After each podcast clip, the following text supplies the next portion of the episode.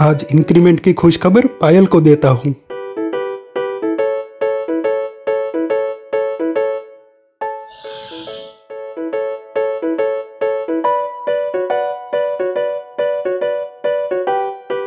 अब तो पायल के लिए नई टू व्हीलर आ जाएगी। वैदेही के लिए एडवांस डांस क्लास हो पाएँगे। और आगे जाके उसको डॉक्टर भी बनाना है। अगर उनके सपने पूरे करने के लिए मैं नहीं रहा तो?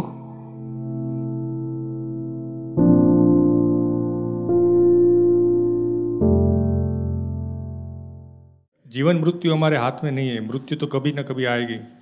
तो हमें ये किसी चिंता रहती है कि हम चले गए तो उसके बाद फैमिली की संभाल कौन लेगा? फैमिली का क्या होगा? तो ऐसी चिंता या ऐसे विचार कभी आते हैं? तो ये कैसे दूर किए जा सकते हैं? क्योंकि फैमिली डिपेंडेंट होता है। ना, मगर चिंता करने से क्या फ़ायदा मिलेगा? उसके बदले प्रार्थना करो और सुविधा हो सके तो व्यवहार में सुविधा करो सब। पैसे की और सब।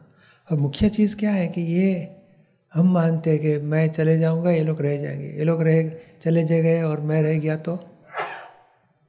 तो ये चिंता भविष्य का एक सेकंड के बाद में सोचने जैसा ही नहीं है। वर्तमान सुधारो। वर्तमान कैसे सुधारना? एक दूसरे को दुख मत दो, एक दूसरे की गलती मत निकालो, एक दूसरे के साथ प्रेम से रहो, उतना वर्तमान सुधारो।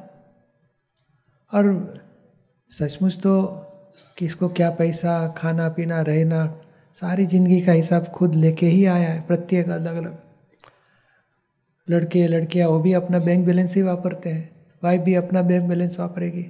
खाना पीना रहने का सब हिसाब खुद लेके आए हैं। उसकी चिंता सोचने जैसा ही नहीं है।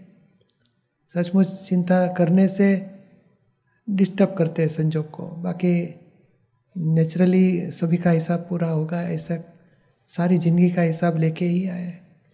हमें ये करना है कि जो भी डिस्चार्ज कर्म, जो हिसाब वाला कर्मों का फल आएगा, उस टाइम पे ज्ञान में कैसे रहे, नए कर्म बीज बिगड़े नहीं, उतना पुरुषार्थ करने का हमारे हाथ में है।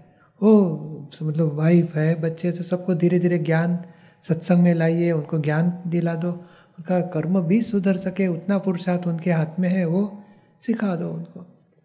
तो ये इस भाव में भी शांति, दूसरे भाव में भी सेफ़ साइड हमें इसके लिए मोक्ष की सेफ़ साइड वाला ये ज्ञान है। तो ये प्राप्त कराया तो ये जो हमारे जाने के बाद उनका क्या होगा? तो ये ज्ञान दिला दिया तो उनकी सेफ़ साइड हो जाएगी, ऐसे जीवन जी सकेंगे। उसकी गारंटी